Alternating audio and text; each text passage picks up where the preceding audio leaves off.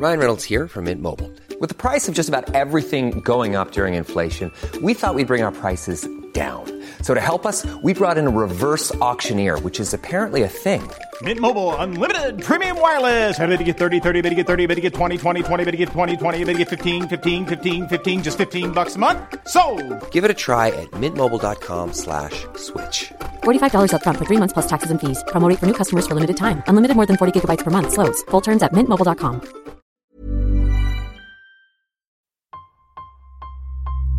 engine running. Absolute genius. Get this. Welcome. Welcome. This is the show where we bring you Science. What that essentially means is Discoveries, advances. questions, Research. technology. Unbelievable. Without further ado, This is The Naked Scientists. hello and welcome to the show where we bring you the latest breakthroughs in science, technology and medicine. I'm Eva Higginbotham and in this week's program, it's Q&A time. Can animals really sense impending dangers like storms and earthquakes? How do anti-glare phone screen covers actually work? And in light of the humanitarian crises going on in Afghanistan and Haiti, what can we do to reduce disease outbreaks in the months to come? The Naked Scientists podcast is powered by ukfast.co.uk.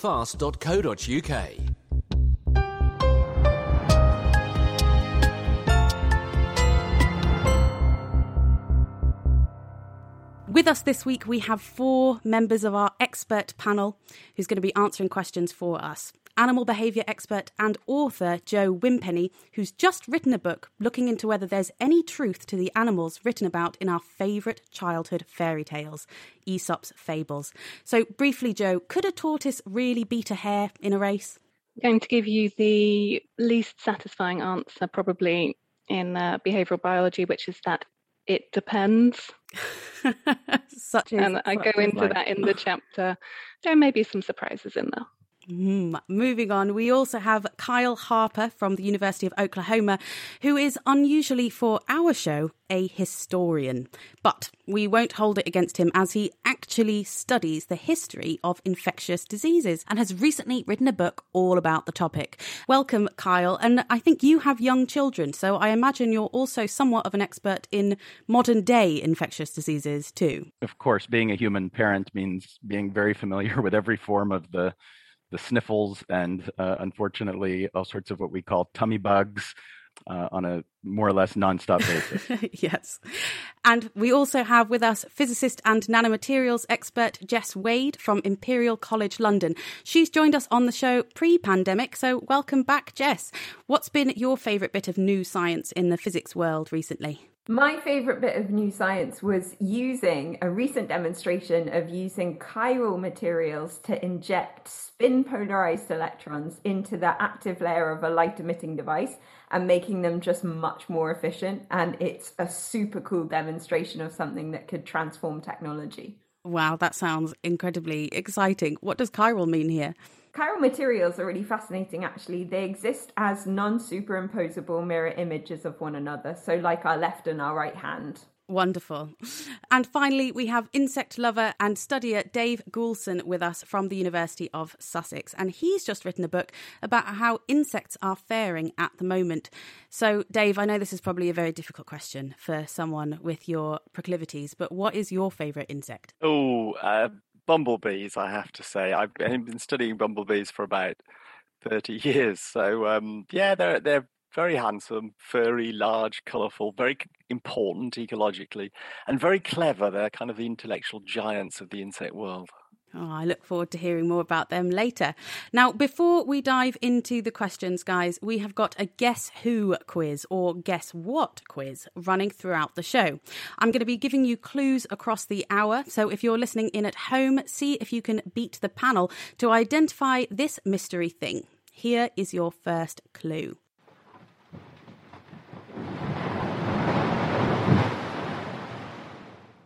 All right, Jess, who or what made that sound? It sounded like trees falling down in a forest. Good, good guess. Good guess. Not quite right, but we'll be giving you more clues later on in the show. And sticking with you, Jess, let's start off with you for a question from listener Joe, who's asked When it's sunny, it's hard to make out what's on my phone screen, even when it's on the highest brightness setting. I've seen that there are anti glare phone covers. How do they actually work? Yeah, this is actually a perfect question for me because these are the kind of materials that I research. The reason that you want an anti glare phone cover is because when you're outside on a sunny day, like Joe is, even if you turn your brightness up really high, the light from behind you, so the sunlight, or if you're at home, just light around you, goes through all of the different layers of your mobile phone, your screen, the optics, the thing that's emitting the light, and it gets to something at the back. And that thing at the back is usually an electrode, it's somewhere that we inject the charges, but crucially, it's made of metal, so it's shiny. So what your sunlight behind you does is hits off that shiny layer at the back and interrupts the image that you're trying to look at or the text message that you're trying to read. So what these anti-glare filters do, as as Joe suggests, they're quite sophisticated optical components, and they basically take that unpolarized light from behind you, they turn it into something called circularly polarized light, which is light where the electric field rotates out a kind of corkscrew shape. They turn it into one handedness of that. So maybe they turn it into left handed circularly polarized light. That hits off that metal electrode at the back, becomes right handed, and then gets stuck behind the anti glare filter. It can't get out. So, what your anti glare filter does is effectively polarize the light and trap it inside your display so that you have much clearer resolution and higher contrast when you're looking at an image. Without it, that ambient light would distort what you're trying to look at. The light that gets trapped, then, does that turn into heat? Where does it go? Does it dissipate? It just kind of bounces around. So it just bounces around inside the display, inside all of the different structures. It probably hits off the electrodes again, and a little bit will invert the handedness again and then come out. But really, there are so many layers of potential optical loss in your mobile phone. And what we're trying to do on a developing new material side is make sure that they're as streamlined and as efficient as possible. So the light that comes out can all bypass the screen if we want it to, but gets stuck in the screen if we don't want it to distort what we're looking at. And so, do phones already have anti glare filters fitted, or can we buy extra good ones to stick on the phone screen if you wanted to read on the beach or something? You for sure can buy extra good ones. I, am not entirely sure of the optics of all of the different ones that you'd buy, but there are really easy physics experiments you could do to try and understand exactly what they're what they're trying to perform. But actually, all smartphones, anything with an OLED organic light emitting diode display, should have one of these anti glare filters inside it anyway. And what we're trying to do on the kind of OLED side, the OLED design side, is make them as efficient as possible. So to make them emit actually twisted light so it can get through that anti glare filter. So circularly polarized OLEDs are a massive thing, and it's amazing that Joe managed to ask such a perfect question. Brilliant. Thanks, Jess. And speaking of sunny weather, Dave, you work on insects and the environment. And Nancy has been wondering with the new IPCC report saying temperatures are going to rise by at least 1.5 degrees, how is that going to affect insects? Yeah, that's an interesting question. Not overall, probably not going to be great news for them, as you might guess. There'll be some insects that probably enjoy it. The kind of pesty insects like houseflies and mosquitoes that can breed fast, they're adaptable, they have big populations, and they will probably just thrive. But sadly, the majority of the species that we would want to keep will do less well. Some will just not like the warmer weather.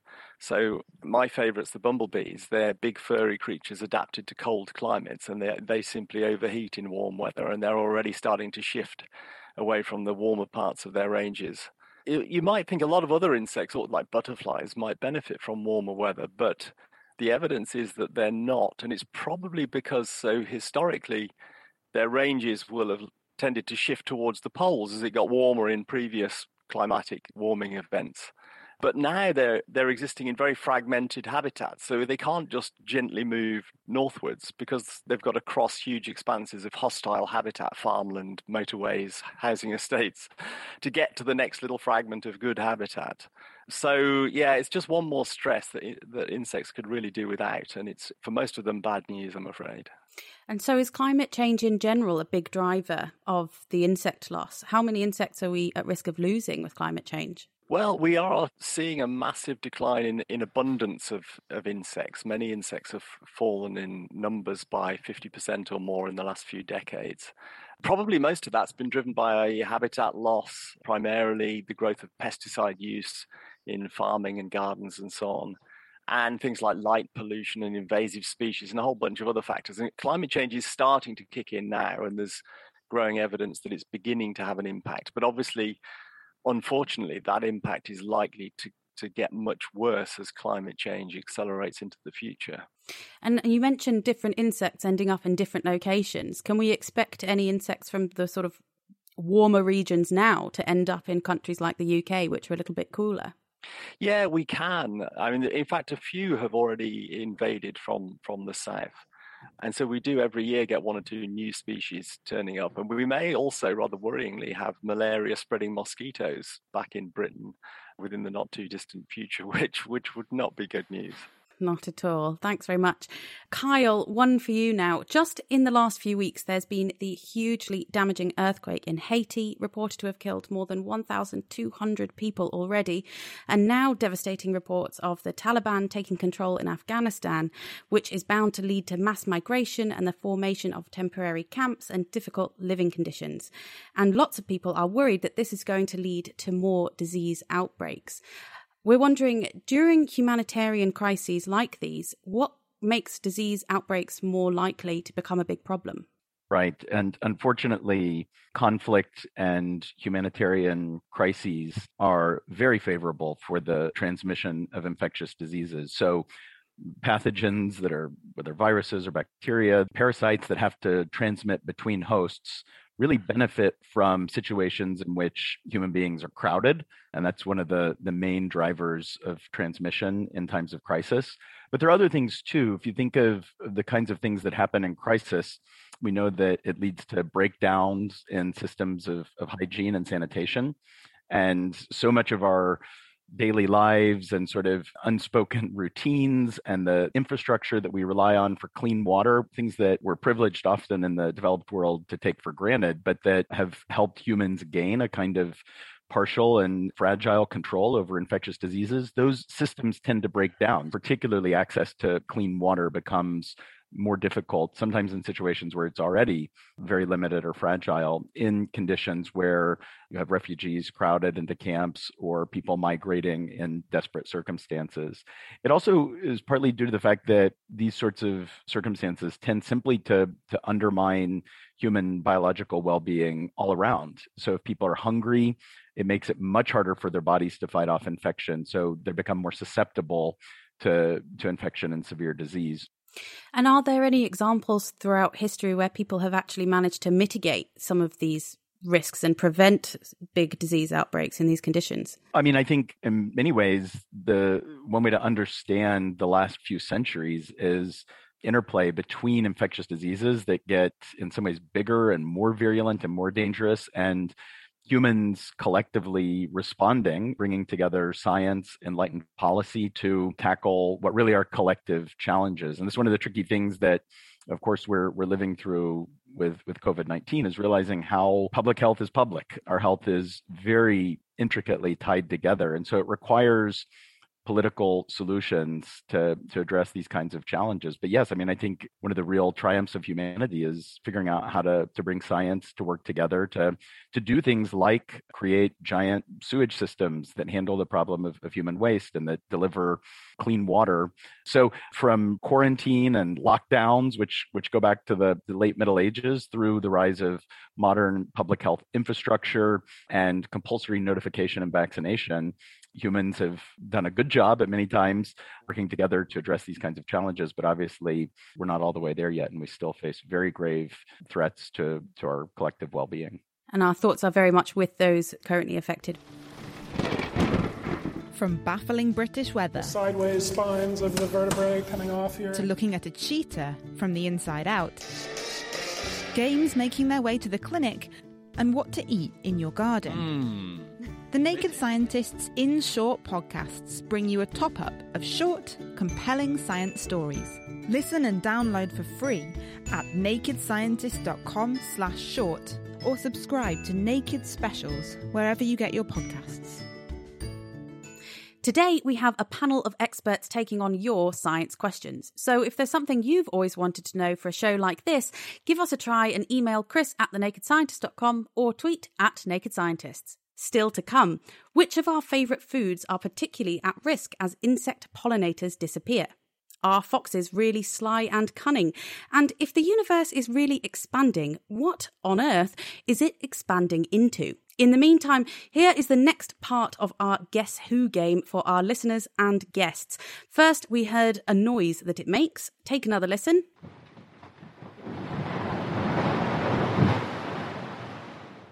And now for clue two. While I make this sound thousands of times a year, it sometimes makes the news, and there's even big budget films about me. Jo, any thoughts? Oof, big budget films. Hmm. I, I don't know. I mean, my first thought is is volcanoes, but they don't make that sound. it's, a, it's, a, it's, a, good idea. So yeah. it's random. Um, I have nothing else to add. volcanoes is good. We've had trees, we've had volcanoes. Not quite right, but good. Thinking on the right lines, everybody. And coming to you, Jo, there's been a long debate going on about whether animals like dogs or frogs can sense earthquakes or other natural disasters that are about to happen. Can you put this to bed for us? Can animals really tell when something like a storm is coming or an earthquake? Mm, I love this question. There are so many anecdotes on this topic, so many reports of people seeing animals fleeing from an area or doing something abnormal, and then an earthquake happening, or then a big storm hitting. And I know of one study of frogs in Italy. They were being monitored for their breeding behavior anyway, and an earthquake hit.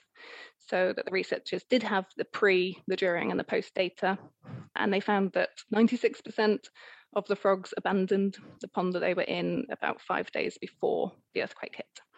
They left and then they came back about 10 days later. So it does seem that they were responding to something, they were detecting something in their environment.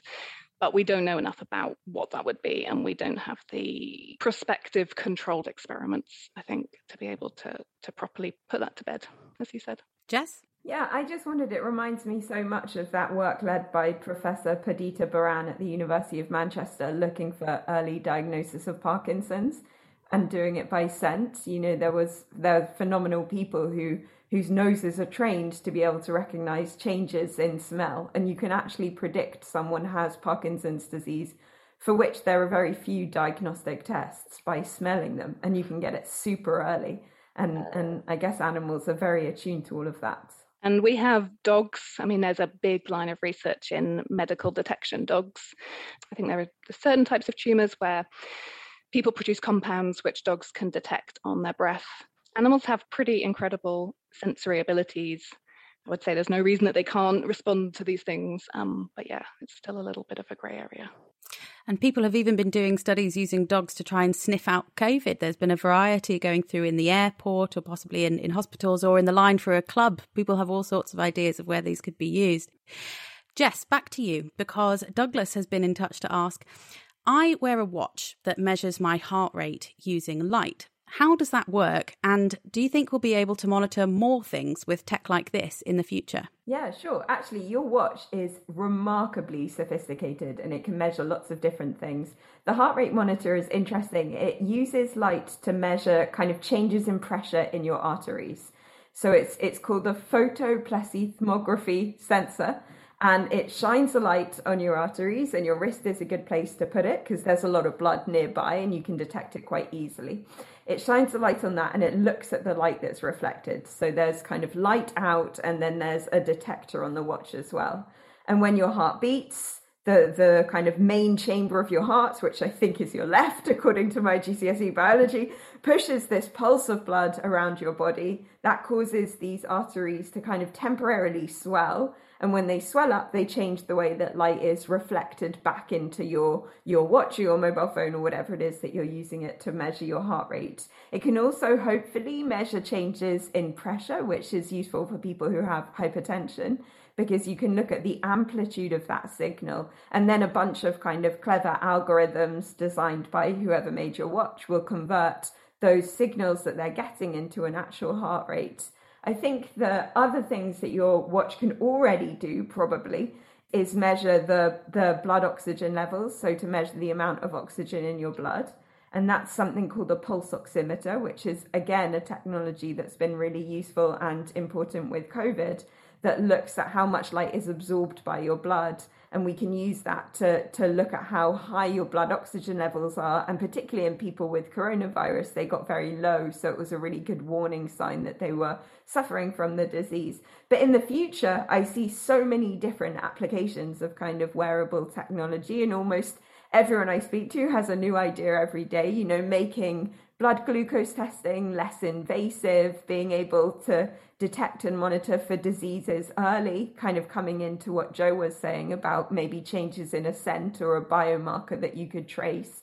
People are doing absolutely extraordinary things. You know, there's a fantastic research group in Northwestern University in the States led by a guy called John Rogers. And he develops tech for monitoring the rehab of stroke patients, develops tech for looking at all different kind of deep tissue blood levels and things like that, which are quite hard to monitor because they're deep inside you, but can tell us a whole bunch about different diseases that you can have. So, so I, I see it as this kind of beautiful area of really biology and physicians working with material scientists and physicists to see where technology could be applied and then use it to make doctors and patients' lives easier. I, I really love it.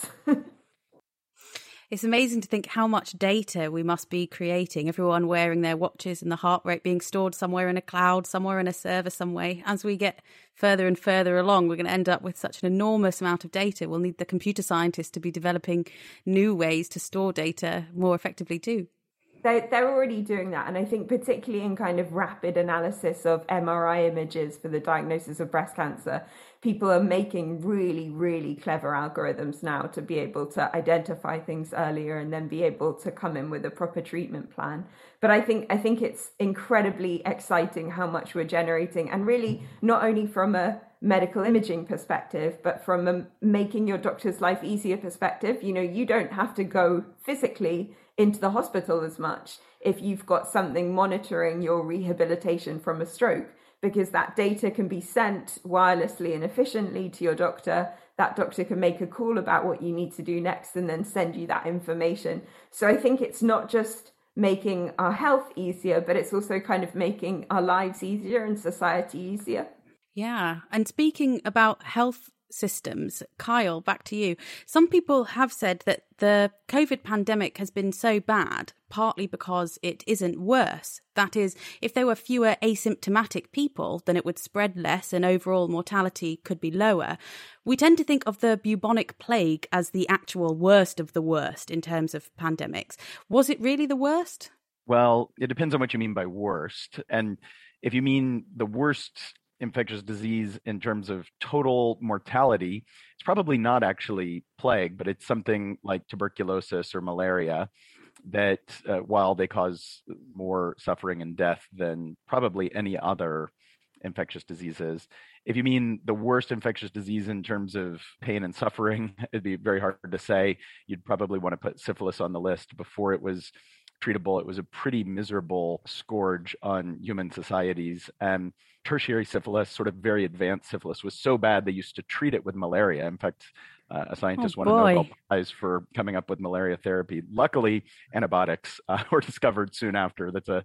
If you're just talking about what epidemics cause the the most extreme sudden mortality events, then it would either be plague or influenza. Uh, the the 1918 19 influenza probably killed more people, but also global population was larger than even the great plague pandemics of the past. But if you're talking about the proportion of a population that succumbed to a disease on a on a short time frame, then it probably is bubonic plague, which is a, a bacterial disease caused by Yersinia pestis.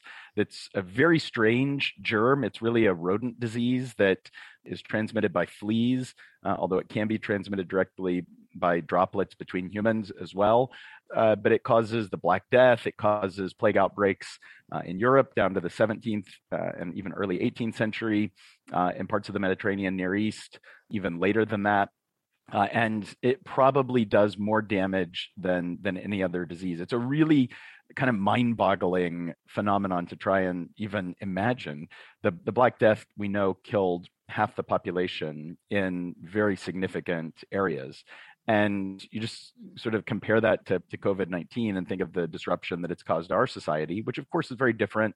Our society depends on the basic control of infectious disease, of course. But even so, I think it is as someone who thinks about past societies, it's it's such a challenge to imagine what it must have really been like to live in a in a city or a country where in the space of a year half the people were simply gone. Thanks, Kyle. Much has changed for business owners, managers, and staff recently. But with over 30 years' experience in telecommunications, award winning independent company Spitfire have the expertise to make sure you stay ahead and can keep on innovating. Whether it's connectivity, MPLS networks, firewalls, or phone systems, Spitfire can help. To find out more, go to spitfire.co.uk. That's spitfire.co.uk. Spitfire, telecoms and IP engineering solutions for business since 1988. Music in the program is sponsored by Epidemic Sound, perfect music for audio and video productions. In this episode, I am joined by a panel of experts. We've got animal behaviour and fairy tale expert Jo Wimpenny, infectious diseases historian Kyle Harper, nanomaterials lover and physicist extraordinaire Jess Wade, and insect obsessor Dave Goulson. Let's return to our Guess Who competition now. First, we heard a noise. Let's have a reminder.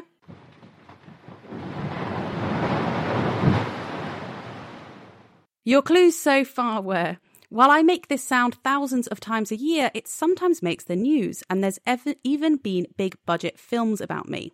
Your next clue is you'll hear me calving, but you'll never hear me mooing. Dave? It's ice sheets, isn't it? I think lumps of big lumps of ice cracking off and falling into the sea, or something like that. I can't think what the movie is, but but uh, that's what I'm going for. Good thought, Dave. We'll hold that thought for now. Let's see what comes up with our next clue coming up later. Now, as we always do, we have a little quiz at this point in the programme, and you can play along at home too. I'm splitting you guys into teams. You're now going to be two teams of two. Jess and Dave, you're team one. Kyle and Jo, you are team two. And you can, of course, confer to see what you think the answer might be. Now, August is the eighth month of the year, so this week's quiz is all about the number eight. And in round one, two of the answers are true and one is false. And we need you to pick the false one. Jess and Dave, the first question is for you. Oxygen is the eighth element in the periodic table. Which of the following about oxygen is not true? A. Oxygen is the 10th most abundant element in the universe. B. Oxygen is not flammable. Or C. Liquid oxygen is blue. What do you reckon? Ooh, Jess. I, my immediate reaction is that it's not flammable because it's it's kind of necessary for things to burn. But but then you're the physicist, so I'm guessing this is probably maybe your territory, not mine.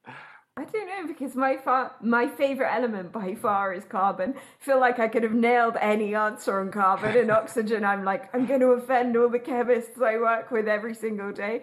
Um, yeah, I'm happy to go with what you suggest, Dave. Let's go with that. So B, oxygen is not flammable. That's your answer? Yeah. Fingers crossed. I'm afraid you're wrong. It's actually A. Oxygen is actually the third most abundant element, not the tenth. Liquid oxygen is indeed light blue, and while oxygen makes other things burn much more vigorously, pure oxygen itself doesn't burn. Instead, it's called an oxidizer. Kyle and Jo, here is your first question. All arachnids have eight legs. Which of the following animals are not arachnids? A. Ticks. B. Scorpions. Or C. Spider crabs. Um, ticks are definitely arachnids. Yep. Trying to think of. I would go with spider crabs, but Yeah. I'm also quite worried that as a zoologist, I definitely should know this. I, I think it's spider crabs. I think you're right. Let's go for it. You're correct. Spider crabs are crustaceans and they have 10 legs. Ticks, scorpions, mites, and spiders are all arachnids. And recently we realised that horseshoe crabs are neither horseshoes nor crabs, but are also arachnids. Time for round two, which is all about unusual units of measurement. Jess and Dave, get ready. Your first question is In imperial measurements, eight of which unit make up a mile?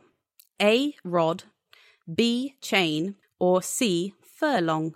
Ooh, well, we're under pressure, aren't we, after the first one? I hesitate to say because the honest truth is I haven't got a clue.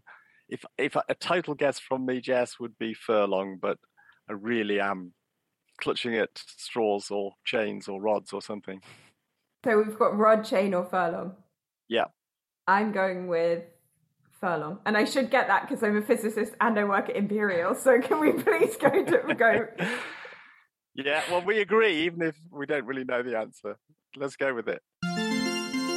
You're correct. It's C. There are four rods in a chain, 10 chains in a furlong, and eight furlongs in a mile.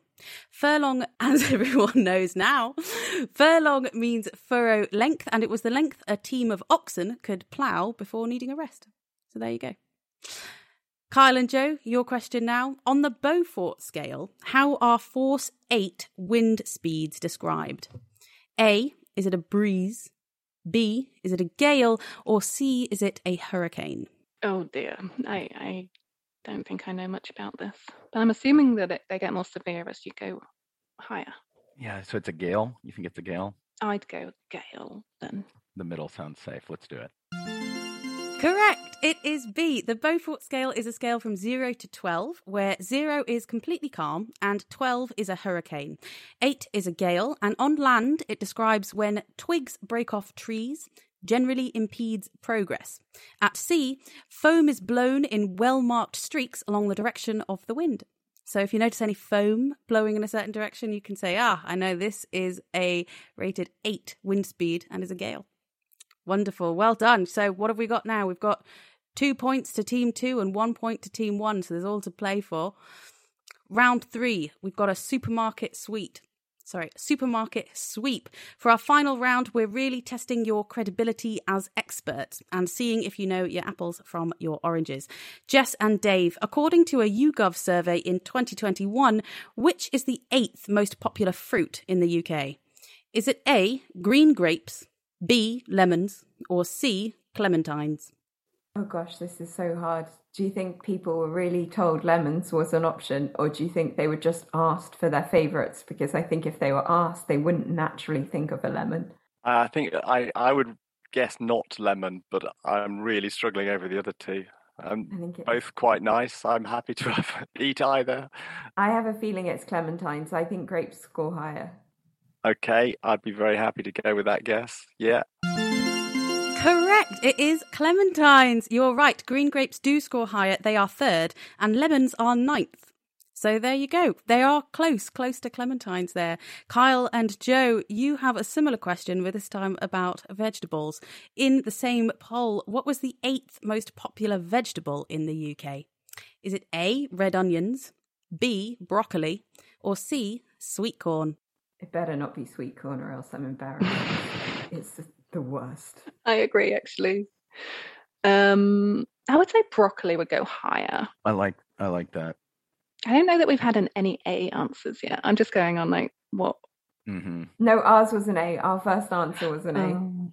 And red onions are a staple of so many dishes. I do not believe they'd score that badly. Would they be a favourite though? They're just like necessary, aren't they? I'm No. overthinking this. They'd, they'd be my number one. Shall we just go broccoli? Let's do. it.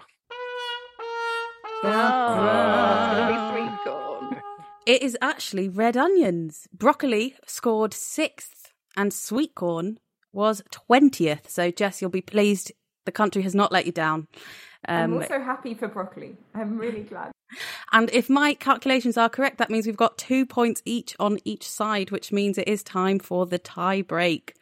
Now, for this round, for this question, the closest team to the correct answer wins. Eight is the largest cube number in the Fibonacci sequence, which is the one where you add the previous two numbers together.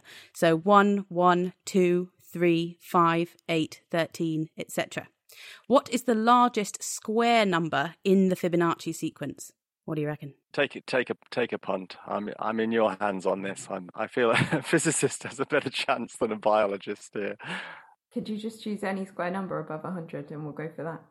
144. All right, Jo and Kyle. I was thinking 256. Oh, I am. Um, go with it.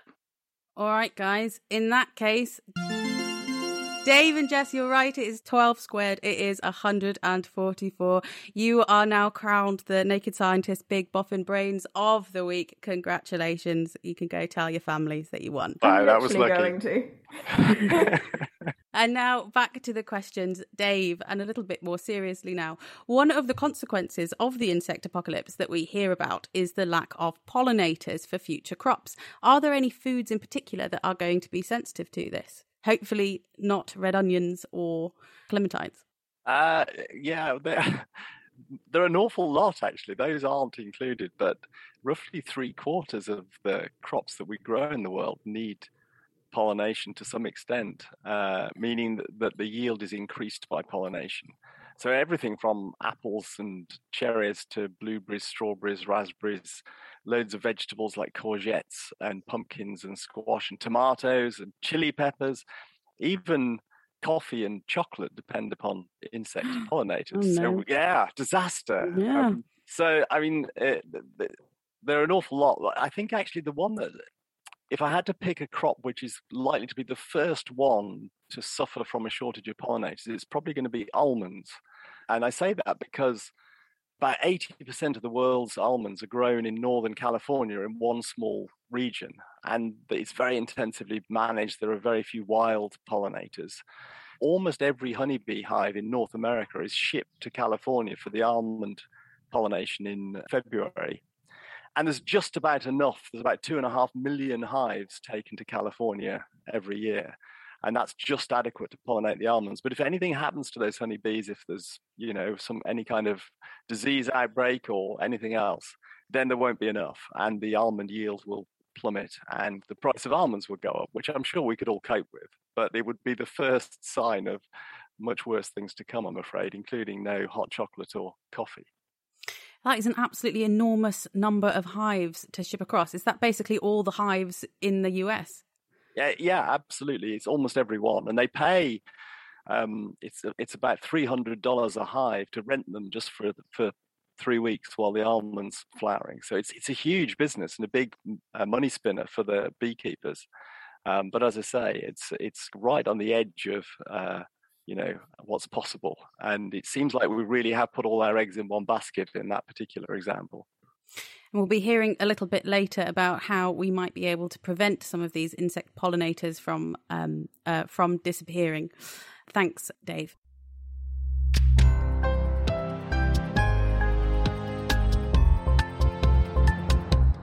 Before more questions, it is now time for the fourth and final clue for Guess Who. First, we had a noise.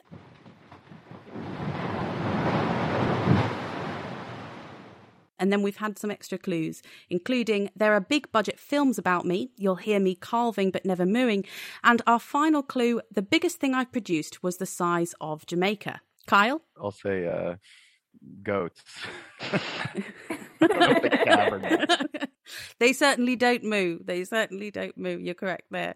All right, we'll come back to the final answer right at the end. And Jo, now over to you. Ellie's been in touch and she said, I love when foxes come into my garden, but people always speak of them as being sort of wily, with phrases like sly as a fox. Is there any truth to that? Are foxes really cunning? Yes, it's a very, very persistent characterization of foxes, and it's one that goes back millennia. I'm not even sure that we we could ever know when this idea of foxes being cunning and crafty um, and sly first came about, but certainly several of Aesop's fables include fox characters. They're pretty consistently portrayed as the quick witted animal that's always tricking others to, to get out of trouble. And the second century Roman author Aelian, he referred to foxes as crafty creatures um, and masters of trickery. He even talked about foxes plotting against hedgehogs, which I love. And so, yeah, we, we kind of have this wonderful collective consciousness, I suppose, that of foxes as being this. The words just sort of go together so easily. If we get to the actual science and focus on fox biology, What we know is that these are highly adaptable, opportunistic animals. So, what looks a bit like craftiness or cunning actually boils down to certain biological traits. The fact that they will eat pretty much anything, they're not fussy in any way. They've evolved really, really specialized predatory senses to, um, to catch very specialized rodent escapers. They're rapid learners. We know that they can, for example, learn to avoid crossing roads in cities during the daytime, and they'll only do it after midnight, which coincides with when there's less traffic on the roads. They can remember where they've stashed food and recover that food appropriately.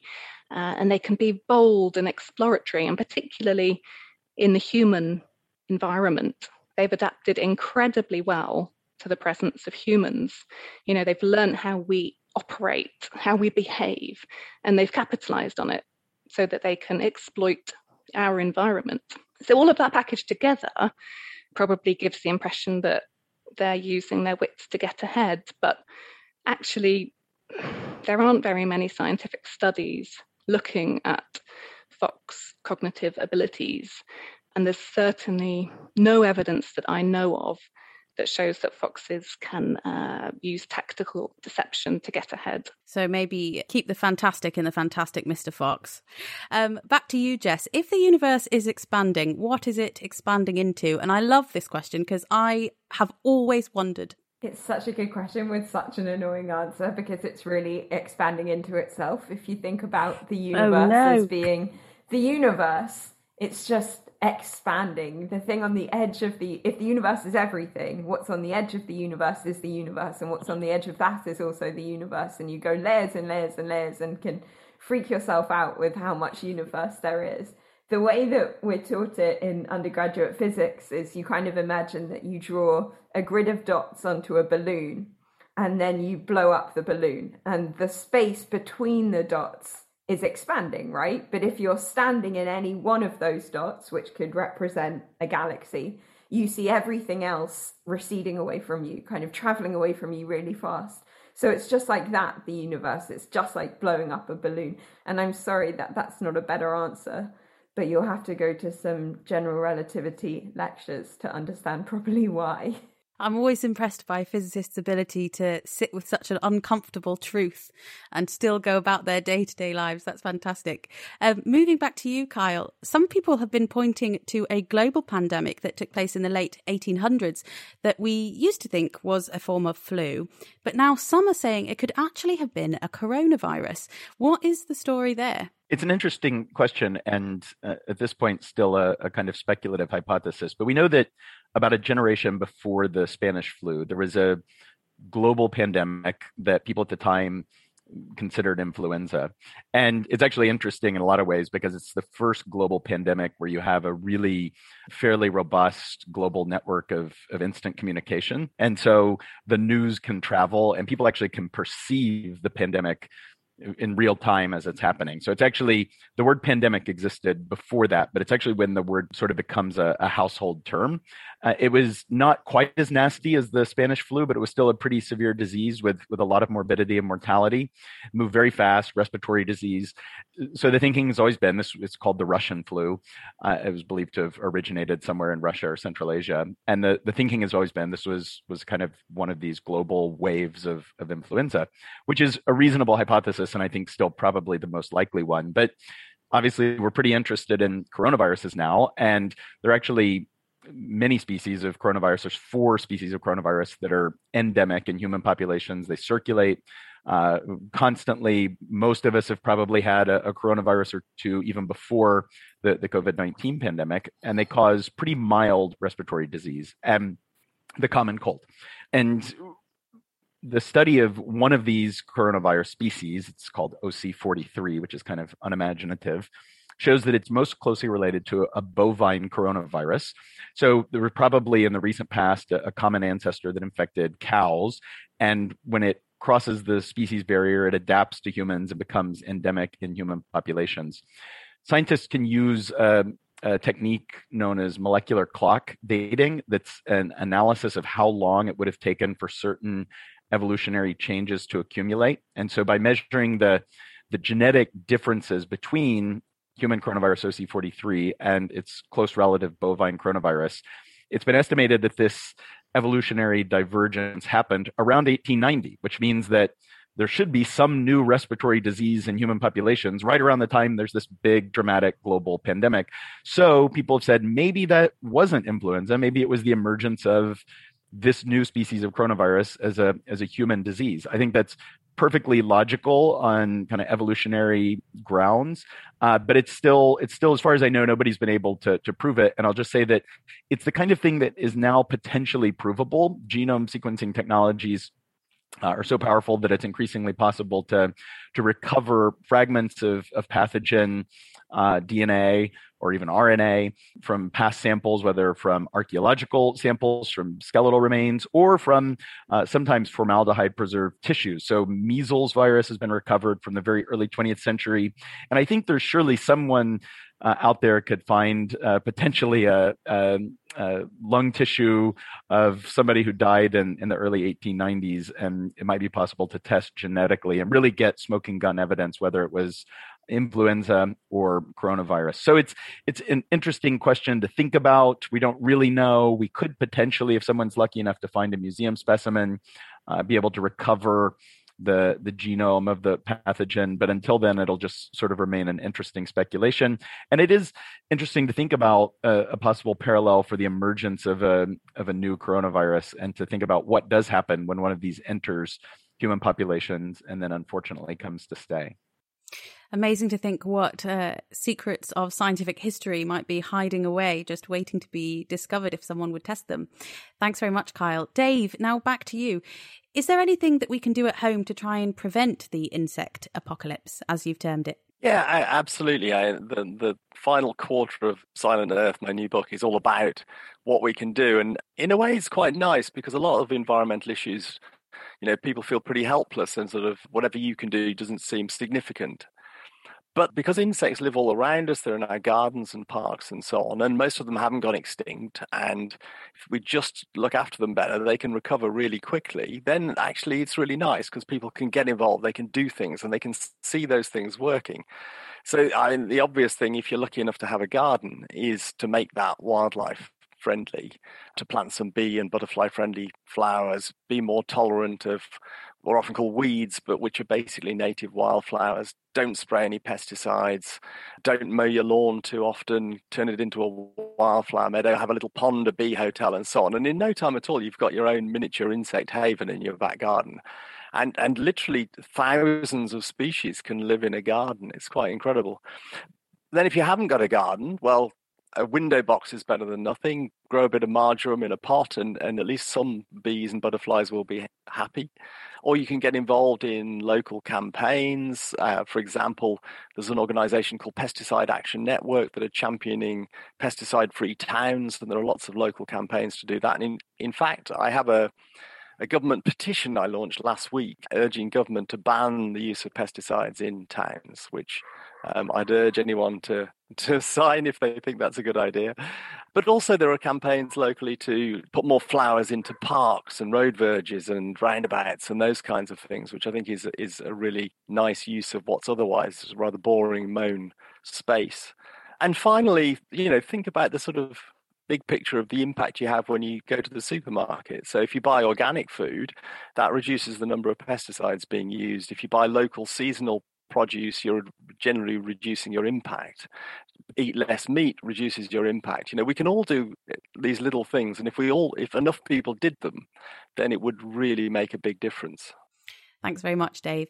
And finally, Jo, scientists have shown that some birds, like crows, are really, really clever.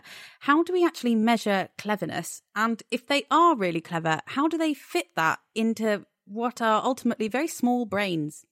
Hmm. It's a great question. So, crows are members of the corvid family of birds. That includes the ravens, uh, magpies, jays, rooks, and others. And it's fair to say that over the last 20 to 30 years, they've really risen in prominence and got a bit of a reputation for being really, really clever birds. So, the first thing to say, I think, is what do we mean by clever? Um, what is intelligence? These are questions that are not easily answered.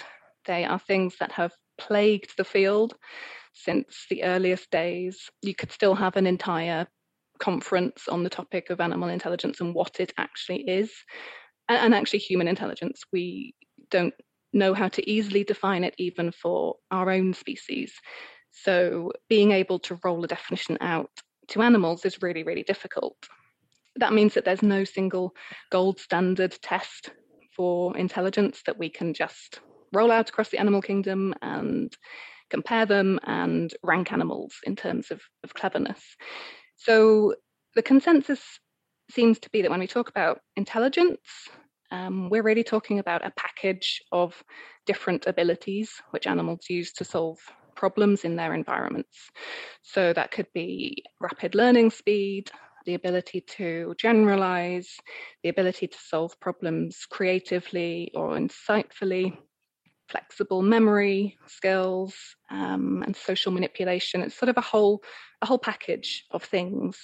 And I have to say that the corvids are probably ticking every box when we go through that. So they, they really do have a well deserved reputation. Unlike the foxes, we have the scientific studies to show that they are sort of living up to their reputation to such an extent that they have been labeled feathered apes for the incredible similarity. They show this striking convergence in ability, uh, which is quite astounding given that the last common ancestor was at least 280 million years ago, something like that. So then we come on to the next part of the question, I think, which is how do they do it when their brains are so small? And if you think about the selective pressures that birds have, have gone through in their evolutionary history, it's really been jettisoning non essential weight because they need to fly. That means they need to be light and efficient. So their brains are very small and very light. But what they do is they pack their brains full of neurons, so at a much higher density than mammal brains. So for something like corvid or a parrot, they might have the same number or even more neurons in the parts of their brains which are associated with higher cognitive abilities compared with a monkey. And we're not even correcting for body size here. So a monkey, which is bigger in absolute terms, might have actually fewer neurons in the parts of the brain that are associated with that. So birds have kind of got around that by structuring their brains very differently compared with mammals. Um, one of the other big differences is that they don't have what we think of probably as the typical brain structure. They don't have this wrinkly layer around the brain. It's called the neocortex. And the first anatomical studies of birds showed that they they didn't have this. Mammals do. And so the association came to be that mammals probably are more intelligent, and it must be down to this wrinkly outer layer. We now know that birds have a functional analog in their brain, but it's structured differently. The neurons aren't in layers, they're in clusters. So next time I see a crow, I'll just remember it has an incredibly dense brain hanging out at the top of its body. That's amazing stuff. Thanks very much, Jo. And finally, we're very close to revealing our mystery sound. I have one last clue for you. I have sunk the unsinkable, and I'm also the sign of a planet in crisis. Does anyone have a final guess? Dave? I, I'm sticking sticking with it. I've uh, having thought of Titanic as the movie. Then, uh, yeah, love icebergs breaking off from ice sheets. I guess. Correct. It is. You're right. It's a glacier calving, which makes such an incredibly loud, roaring sound. Things the size of Jamaica, as we heard earlier. Well done, everybody. I'm afraid we must leave it here. Thank you very much for listening and for sending in your questions. And thank you very much to our panel as well. That's Dave Goulson, Jess Wade, Jo Wimpenny, and Kyle Harper. Next week, we're talking to scientists, inventors, and farmers about their creative solutions to the climate crisis by sucking up carbon from the atmosphere using a variety of different plants. The Naked Scientist comes to you from the Institute for Continuing Education at the University of Cambridge and is supported by Rolls Royce. I'm Eva Higginbotham, and from all of us here at The Naked Scientists, goodbye.